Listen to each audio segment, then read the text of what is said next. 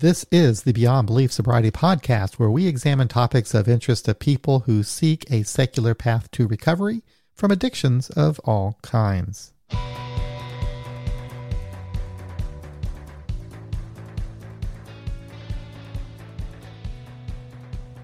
In this episode, I spoke with Jan Winhall, author of Treating Trauma and Addiction with the Felt Sense Polyvagal Model, a bottom up approach. Jan is an adjunct lecturer at the University of Toronto in the Department of Social Work, and she is the director of Focusing on Borden, a psychotherapy and training center. I learned a great deal reading this book, and it was an honor to have the opportunity to speak with Jan. I hope you enjoy and get as much from listening to this episode as I did from participating in it. One note for listeners there is a point during our conversation where Jan refers to a chart. The chart can be found on her website, janwinhall.com, and the video version of this episode is available on our YouTube channel and website, beyondbeliefsobriety.com. Jan, welcome to Beyond Belief Sobriety. I'm really excited to have you here and to learn more about your work. Thank you, John. I think where I'd, where I'd like to begin is there's a lot of initials after your name. I wonder if you could uh, tell me what those are. Uh, MSW, RSW, FOT? Uh, well, it means that I'm a clinical social worker. I have a master's degree in social work, and the RSW just means that we're registered. So that's a way of um, uh, kind of uh, uh, managing quality, I guess, control. We're, we're parts of a, of a college. And FOT stands for Focusing Oriented Psychotherapist. Gotcha. Okay. And you started your career I guess, working with a group of women who survived an incest. Yes. And that, um, I guess, really informed your view of addiction and brought you to where you are today, noticing that these women were displaying um, physical, they were harming themselves physically as a way of dealing with their trauma. Yes. Can you talk a little bit about how those early experiences informed your understanding of addiction today, if it has, in fact? Yes, and you're right. Uh, I start the book with a description of these these young women that I was working with, and I was working in a psychiatric setting in a in a general hospital, but on the psychiatric ward, and the women through that psychiatric lens were seen as having disorders and um, and were really uh, labeled uh, in a very um, negative way um, often with diagnoses of you know borderline personality disorder and whatever and i tried to to just let go um, to just be with these women um, with fresh ears, I call it, just to listen to what they were telling me without laying on that diagnostic and statistical manual diagnostic system. And what I heard them telling me quite clearly was that these behaviors that they were all engaged in uh, were helping them. And they didn't understand why or how. Uh, but together, um, we began to sort through what that was about. And that was in, you know, over 40 years ago in the uh, early feminist therapist days of working with women in trauma. And we knew back then that there was something about those behaviors that brought women from uh, a flight fight state in the autonomic nervous system down into a state of shutting down and numbing. And um, or it would propel them back the other way. And we knew that by listening to what they were saying. And i could see in their bodies these shifts in states from that hypervigilant place that we all know, right, of pumping adrenaline uh, to this, the way in which addictive behaviors can then numb us and bring us into a more dissociated state. So that's how it started. And you describe addiction, uh, I guess, from that as something that helps us in the short term, but in the long term doesn't work and causes harm. But it's just a behavior that we're not able to get out of that we can't stop. And that is a different way of thinking about it for, I think, a lot of people, myself included, when I think that we were taught from a really young age to focus on some substance as as being what causes an addiction. it's a really different way of thinking about it. Yes, to to not talk about even so much it isn't even so important what it is. What's really important is how it activates this process in the autonomic nervous system. And um, you know, I came across these studies that uh, Bessel van der Kolk did with war veterans where he he was able to um, and and actually before that even with a fellow named bleacher and what they noticed was that when um, people that had a history of post-traumatic stress uh, subjected to violent movies. He showed them platoon. That their bodies actually excreted endogenous opioids and they they were able to test this through how long they could keep their hands in ice water. And so what they discovered was that they were tapping into this way in which the body, when we engage in these addictive behaviors that are self-harming, they the body excretes these endogenous opioids. It protects us. It's fascinating. It helps people to really make sense out of behaviors that we're taught are, you know, in some, a lot of times would be framed as masochistic. But in actual fact, these, if we, if we relocate the treatment and the thinking and the conceptualizing into the body and not in cognition, if we go into the body, we start to notice that the body has a natural way of healing itself. And when safety isn't available, the body goes into these states of defense.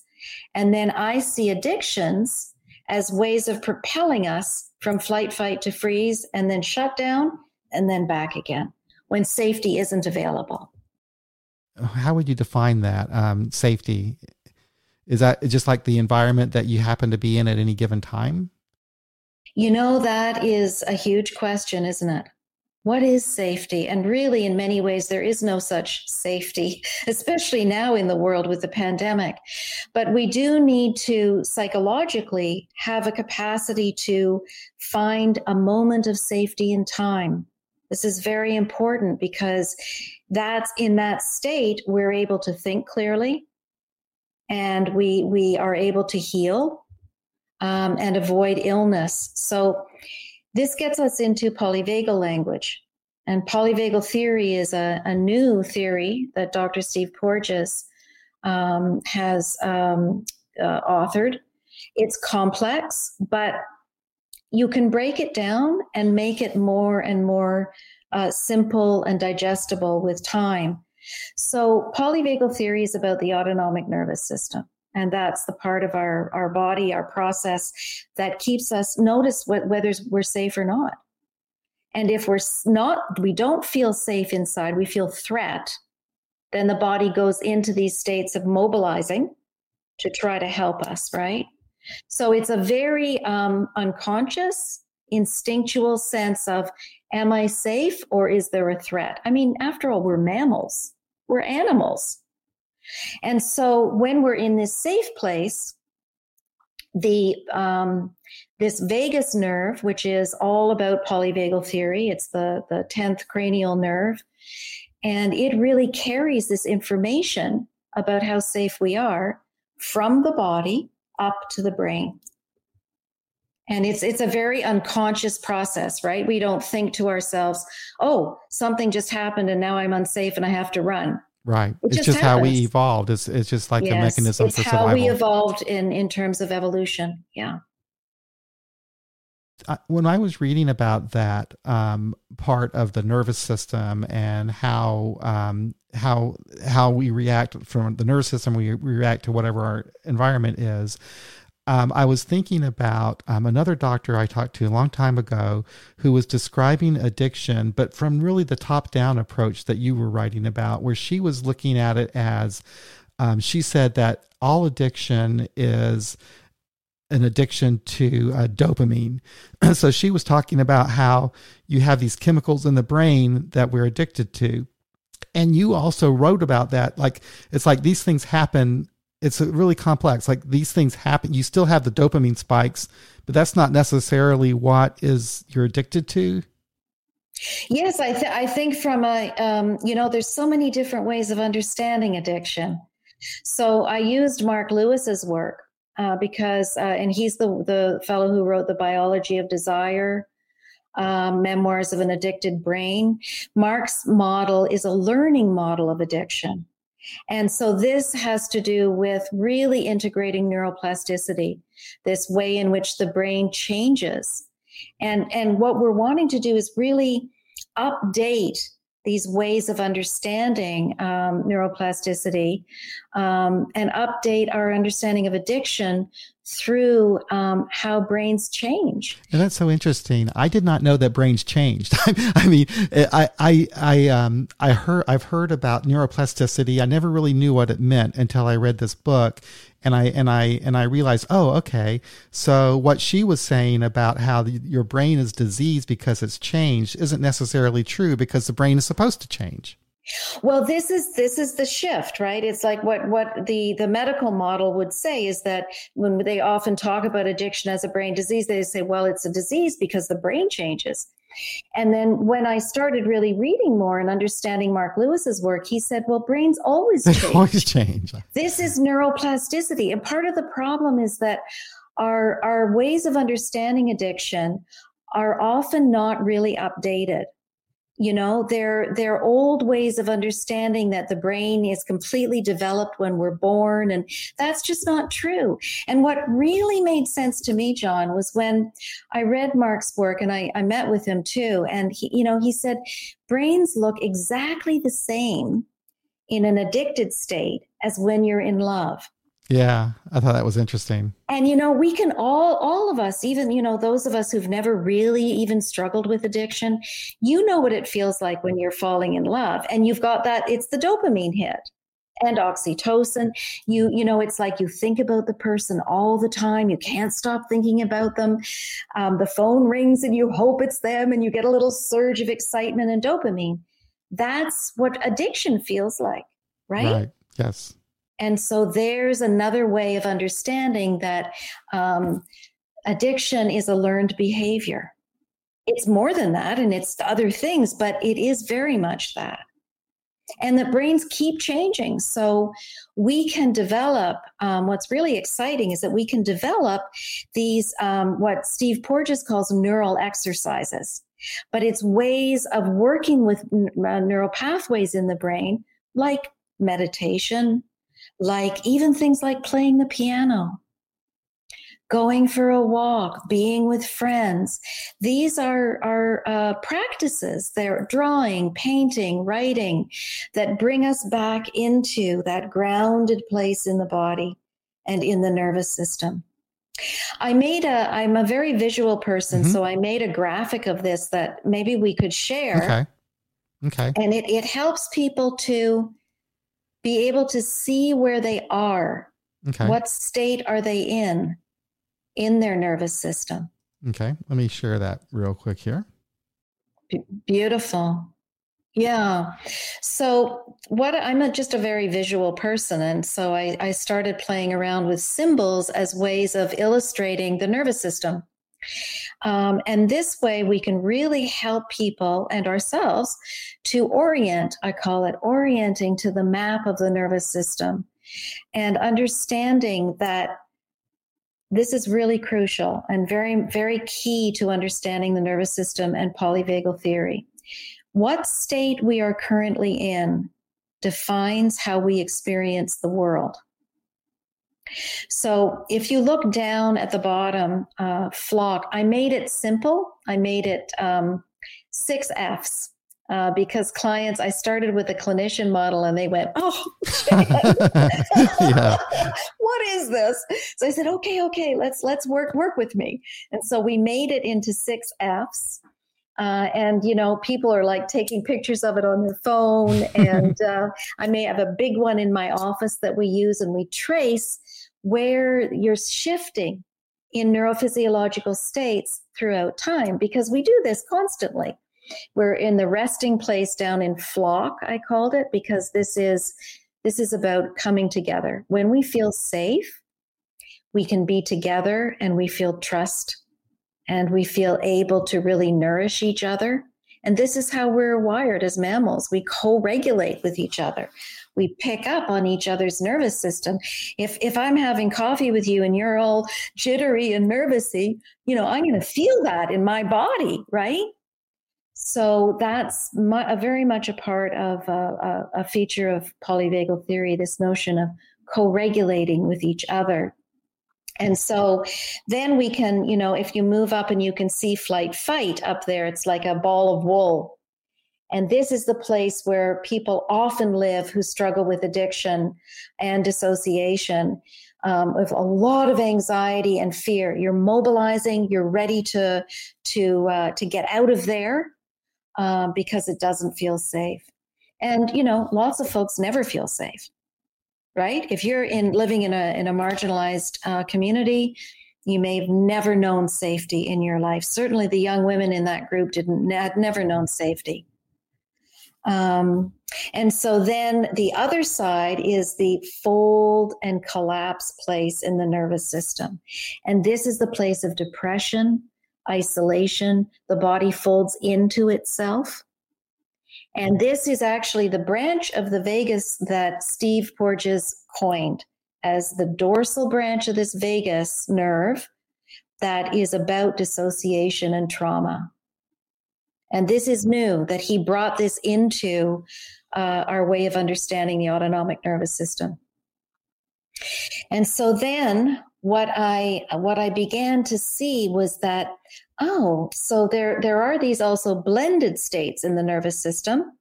Um, two that uh, Steve Porges talks about. Fun, you see, is this combination of flock and flight fight. So we feel safe when we're having fun, but there's also some adrenaline. Right. Right? Get mm-hmm. it? Mm-hmm. Uh, you can see easily where that shifts in bodies when you hear kids playing and they're laughing and they're running around, and then all of a sudden, somebody gets hurt and it they shift into either flight and they're crying and trying to get away or fight and they're hitting the other person. Right. Yeah. So there you can see how bodies work very clearly, right? Right. And then on the other side is flow. And that's a combination of immobilization with the shutting down place of fold, but also with safety. So it's not a dissociative place, a numbing place. It's the place where we have our practices of meditation, or I practice something that I teach called focusing, which is working with that kind of intuitive felt sense in the body of what's happening to us and for us. And then up at the top is freeze and fixate. And this is the state of addiction where these behaviors propel us from flight fight to fold or back again. And addictive behaviors are very efficient at doing this, right? They yes. really do the trick. They do. They really do the trick and they they're adaptive because if you're in a maladaptive environment, and you're living at the top half of this graphic, you have no choices but to find something that's going to help you to survive. What it for you is unbearable pain. You know, whatever whatever that is. And it it it doesn't you know, it can be unbearable pain because your parents ignored you. It or they did their best but they didn't understand you. It doesn't it's it doesn't have to be some, you know, really once in a lifetime horrible event. Trauma is it's it's with us and it occurs sometimes um, in very circuitous ways. Right. It's a, it's a very interesting topic. I I I um um I'm hearing about it on the periphery. I have a friend of mine who is really into it, Angela, who's on this podcast a lot. Uh, very interested in the trauma. And then a couple weeks ago, we watched Gabor Mate's film. Um, yes. And uh, that was really interesting. And he and he mentioned that you know trauma can be just you know uh, being a baby and you, and your parents not picking you up when you're crying. So Oh yeah. You know, and and he talked also about the intergenerational aspect yes. of trauma. And yes, you know, I started thinking about all kinds of things. Uh, just the way our society is set up can be traumatizing uh, for large groups of people, and it's just uh, it's yeah. absolutely. Absolutely, yeah. I love Gabor's work. He's um he's he's great, and he you know he also uh, really relates to polyvagal theory and and and gets it. It's very complementary the work. Um, yeah. Yeah, it's a completely different way for me to think about this. So I, I got um, interested in, um, well, I got involved with recovery when I was 25 and I'm 59 now. So it tells you how long I've been doing that. And, and so back at that time, you know, I, I was doing that 12 step thing and it was really interesting to see what you wrote about that too. And it's kind of frustrating that, um, that model you know, it, it, seems to be the most common model to try to help people, but it's not the best model for everybody. Exactly. you know, exactly. and I and you wrote it. You wrote pretty well about well, if you are the A B C D, then maybe yes. this is great for you. But not a lot of people fit in that that mode anymore. Yes, or they try to make it fit, you know. They don't like certain things, you know, like they'll they'll say, you know, things like you don't have to believe in God, it can be a higher power, whatever. But part of the problem I find is often clients will say, "But I went to a meeting and they were praying and I don't pray." And so I And that I makes said, you not feel safe. That's not that's no, a totally. I said it's like saying you're a, you know, you accept vegetarians and then serving meat for dinner. it doesn't feel good. It feel you feel unseen. You feel that somehow it's not it's not consistent the message, right? So it's a wonderful thing and I don't begrudge it to anybody when it works for you. It's wonderful. There's so many features about it that are great. Accessibility for one thing you know, and the uh, the the practicing uh, with you know with a sponsor and whatever. But the problem is that we're stuck in kind of like this is it, right? And this is not it. There's many ways of understanding addiction and many different ways that people need to be in more somatic embodied practices. So this brings us to the felt sense piece of the model. Uh, and that comes from Gene Gendlin's work on focusing and such, such beautiful work where he, again, he noticed these shifts in the body when he was uh, studying people that did well in psychotherapy. He asked them, you know, well, what, what, um, what, you know, kind of worked for you? And he noticed these silent places where they were able to really go inside and touch into their felt experience in the body. And the shifts that would come, I began to appreciate as kind of shifts in the body that were shifts in neurophysiological states. Do you know of any uh, resources, uh, possibly that maybe I could link to later, that could help people learn maybe how to tap into that? Um, yes, absolutely. Okay. Um, so I talk a lot about it on my website, janwinhall.com, and I teach focusing and focusing oriented therapy. And then there's also the wonderful, um, the International Focusing Institute. And they have uh, all of Gendlin's work in the library there. And it's also in my book, the website. Okay. Yeah. And that's all about um, really kind of understanding what your body is feeling now yes. at this time. Mm-hmm. Yes, it's a little bit like if um, we were friends and I had a problem.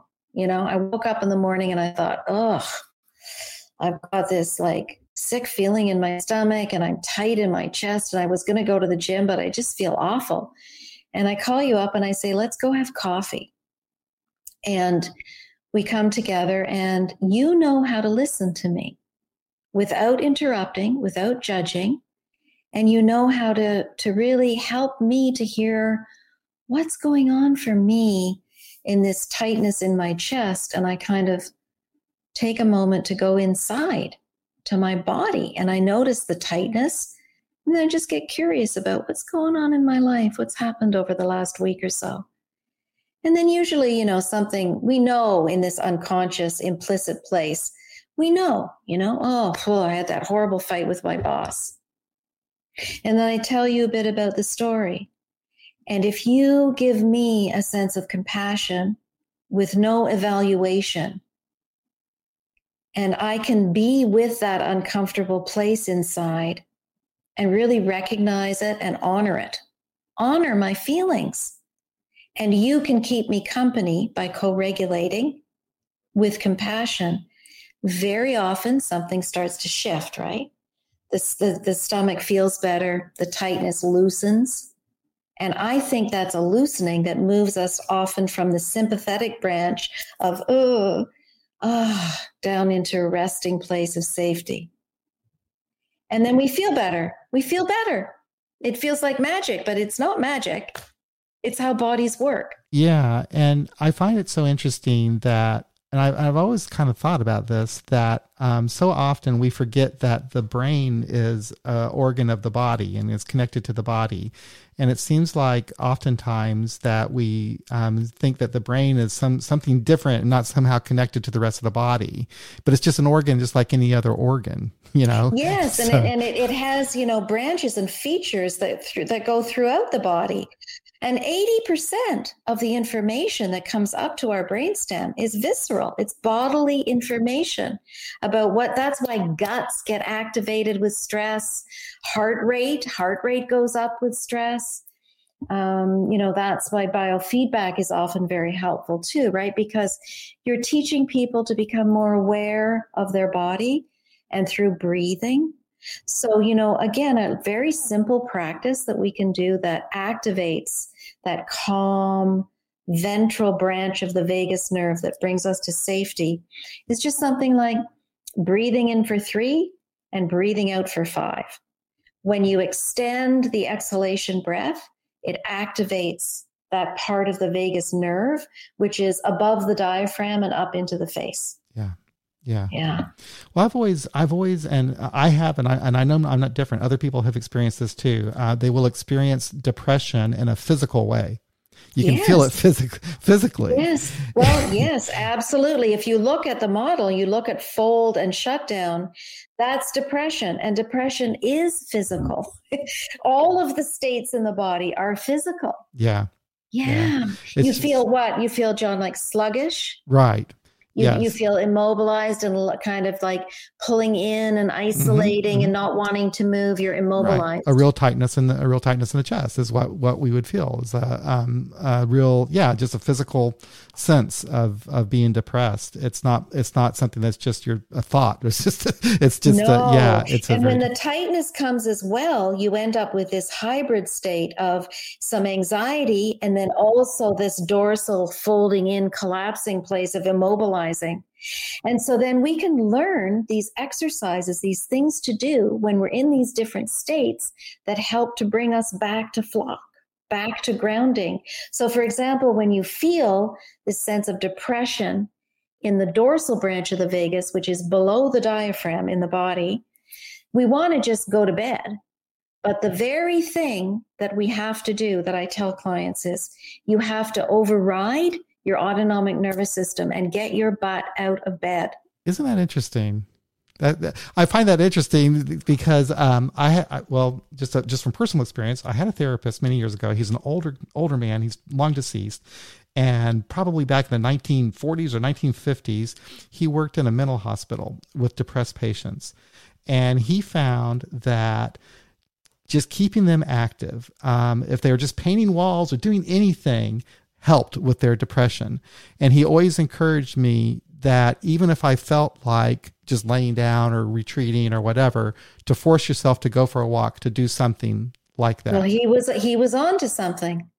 He was on to mobilizing because when we when we're immobilized, we're we're really we've surrendered, we've given up because you know when we go to flight fight there's hope. It's like okay what are we going to do to get, right, to yeah. get out of here? Makes sense yeah. But but when the body shifts neurophysiologically to dorsal you've surrendered you're playing dead. Oh boy. That makes you so much sense. You run and you you can't flee you can't escape. So then the body goes to hibernating just to try to survive yeah, it's yeah. really helpful to think to remember that we are mammals, that we yes. that, that, we are just like you know, the other creatures in the on the planet. You know, we are because it makes sense. You know, when you observe them, and yes, I'm like I'm like you, and that's like exactly you. what I would do. Yeah, yeah, and we can really see it with our pets. You know, with dogs and cats, and we see how they behave, and when our little pets look in, into our eyes It's like, wow, we're we're really connecting there as mammals, right?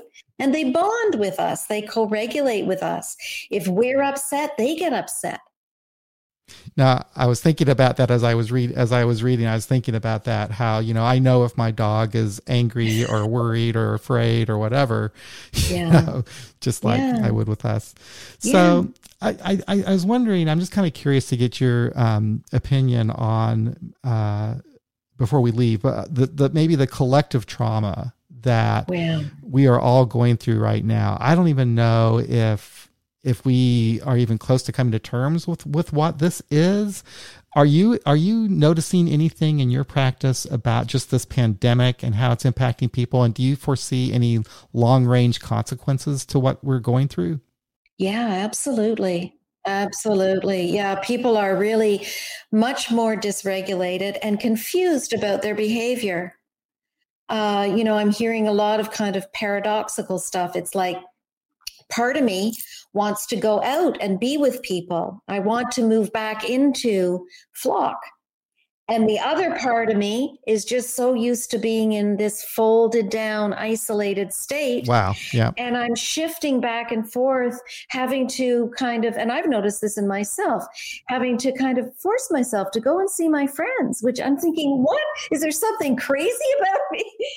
And then once I get there, my, one of my friends the other day, she she was she became closer to me physically because we've both been double vaxxed, and she said, "Now I remember how much I miss you." Whereas whereas when we hunker down in more of a dorsal place, we're just isolating to try to cope. And so, yeah, I, I mean, it's a very rich time to understand ourselves through our autonomic nervous system because that's all about how do we stay safe and that's the agenda right now well, right? it's really interesting in the recovery community. So um, they all went. We all went online, and everybody was having yeah. their meetings online. Yes. And for those of us who could stand it, I, am not one, but uh, so they were. So they were meeting online, and then as things were getting better, and now they're not better anymore, but as things were kind of getting better, uh, and people were getting vaccinated, they th- we thought we were going to go back to meeting again. But did you know that going back was not as easy or as successful as we imagined it would be when we first went into um, isolation? I guess it was not that easy to break out of our of our new environment of just being, you know, isolated from everybody. Even though we like being with people, it was not just like automatic yes, that we're going to go. The, yeah, because the body has shifted into more of that dorsal state, which is dangerous with addiction. Because um, you can see, you know, in the model that that addiction is the opposite of the the state of flock right? You don't it's not about socially engaging with other people. It's about engaging with what you're addicted to. So the group is very important. And yeah people are finding it hard to shift out of that state of immobilization and isolation and back into engagement. And this is where we have to really talk to ourselves to say we need to do it. We just have to tell ourselves you got to go. And then then we feel better too usually when we go. Yeah so I just think it's I think it's just an interesting lesson that I you know I, I just had this feeling that um, I, I just know that everything is changing and when when when this passes in some way, it's not going to be as simple and easy to go back to whatever the normal was or the new normal will be uh, it's going to be it's going to anyway I say, uh, thank you for your thoughts on that because I, I found I find that to be kind of an, an interesting subject and something that's pretty relevant to everybody right now in the world absolutely. So. yeah yeah. Absolutely. Well um, is there anything that I missed that we should have covered um, with this topic? The one thing I want to say is that um, I think in in many ways what's starting to really surface in terms of the lack of safety in the world. Uh, you know, when we're given messages like go home and stay safe, and we don't have a safe home to go to, um, you know, marginalized groups are really coming forward and it's really speaking to, um, you know, how dislocated, how alienated we really are in the world. And the good news about that is that it's it's coming forward. What we do with it depends a lot on how much safety we can create in our own selves and in our in our communities to be able to reach out and really be there much more for each other, right? Yeah, absolutely. Here's hoping. Here's hoping. Yeah. So uh, I, I, remain. I will be optimistic, and uh, uh, I, you know, people that do work like you do is going to be very, very helpful for how we do um, think about this um, in the mm-hmm. future because it's going to be a big deal. So thank yeah. you, Jan, for your work, and thank you for for all the media appearances that you're doing. I mean, that's uh, getting. It's really important to get this word out like this. It's very it's, helpful. It's, uh, it's hard, you know. It's it's like when you have three minutes on breakfast television to do what what, what we just did and what I don't know. oh God, John, honestly, but you know, it's it's such an incredible privilege and opportunity to get that word out, right? Yeah. And thank yeah. you. Uh, it'll be great for the listeners of this podcast uh, because they uh, they are looking for science and evidence based um, oh, yeah. Uh, ways of dealing with uh, addiction and the the this um, subject of trauma is coming up in our community all the time now. So it's yeah, what everybody's talking The worlds, the worlds are starting to bridge, and this is really my mission: is to bridge those worlds of trauma therapy and addiction. I hope people will come find me at janwinhall.com. And uh, you can buy my book there. And there's lots of things going on. I'm running groups and using the model to understand, you know, this process of what we're calling unfolding.